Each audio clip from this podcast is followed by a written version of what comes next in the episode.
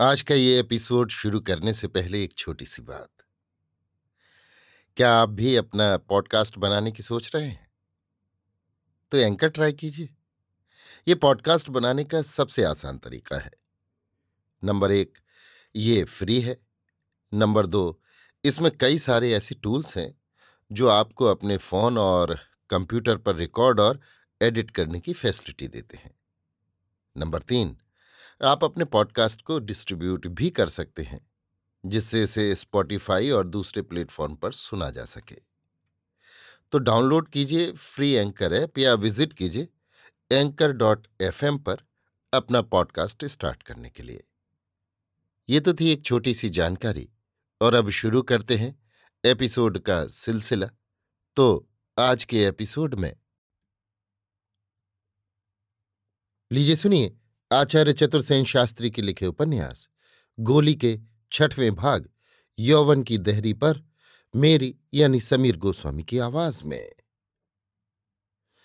हम दोनों चंद्रकला की भांति बढ़ती गईं। ज्यो ज्यो मैं बढ़ती गई, हमारा रूप निखरता गया। खासकर मेरे रूप की ख्याति सारे ठिकाने में फैल गई। कुंवरी तो ठिकानेदार की बेटी ही थी, पर मैं बेटी होने पर भी बेटी नहीं थी। रूप गुण में श्रेष्ठ होने पर भी तथा एक ही पिता की संतान होने पर भी मैं कुंवरी की बराबरी नहीं कर सकती थी। मैं उसकी जूठन खाती और उतरन पहनती थी। वो छपर खट पर सोती, मैं गुदड़ी पर। फिर भी कुंवरी के मन में छोटे बड़े का कोई भाव न था। वो मुझे बहुत प्यार करती थी। एक पल भी मेरे बिना नहीं रह सकती थी। मैं भी कुंवरी को बहुत प्यार करती थी। ज्यो ज्यो मैं समझदार होती गई माँ तमीज और अदब की शिक्षा मुझे देती गई। मैं ये समझ गई थी कि कुंवरी स्वामनी है और मैं चाहकर इस मर्यादा का उल्लंघन मैं कभी नहीं कर सकती थी। छोटी ही उम्र में शील और विनय से रहना सीख गई।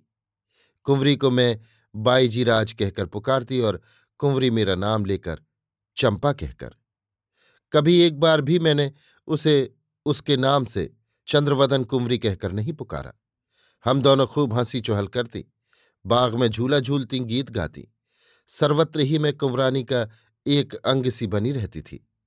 ठाकुर ने हमारे साथ के लिए आठ दस लड़कियाँ और जुटाई थीं। सब गोलियाँ थीं। कुछ घर जा थीं। कुछ बाहर से आई थीं। हम जोलियों का जमा वास्तव में बाईजी राज के दहेज के लिए किया जा रहा था। हम सब एक साथ ही खाती पीती और सोती थी। परंतु सभी अपने को बाई का चाकर समझती और विविध भांति उसकी सेवा तथा मनोरंजन करती। ज्यो ज्यो हम बड़ी और समझदार होती गईं, हम समझती गईं कि हम दहेज की दौलत हैं। हमारा पृथक कोई अस्तित्व नहीं है। हमारा अपना विवाह कभी न होगा।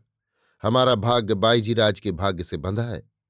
उसका सुख दुख सुहाग अभाग हमारा सुख दुख सुहाग अभाग है। कुंवरी ठाकुर को बापू कहती थी, पर मैं बापू नहीं कह सकती थी। मैं उन्हें दाता कहती थी। ये मुझे सिखाया गया था?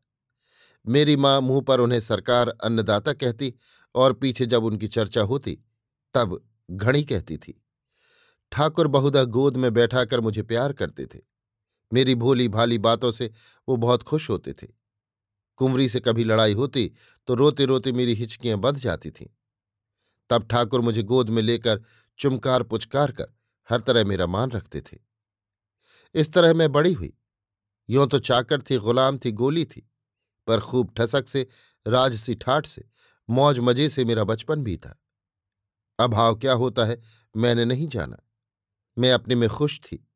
कभी मुझे अपनी स्थिति नहीं अखरी। अपनी गुलामी मुझे चुभी नहीं।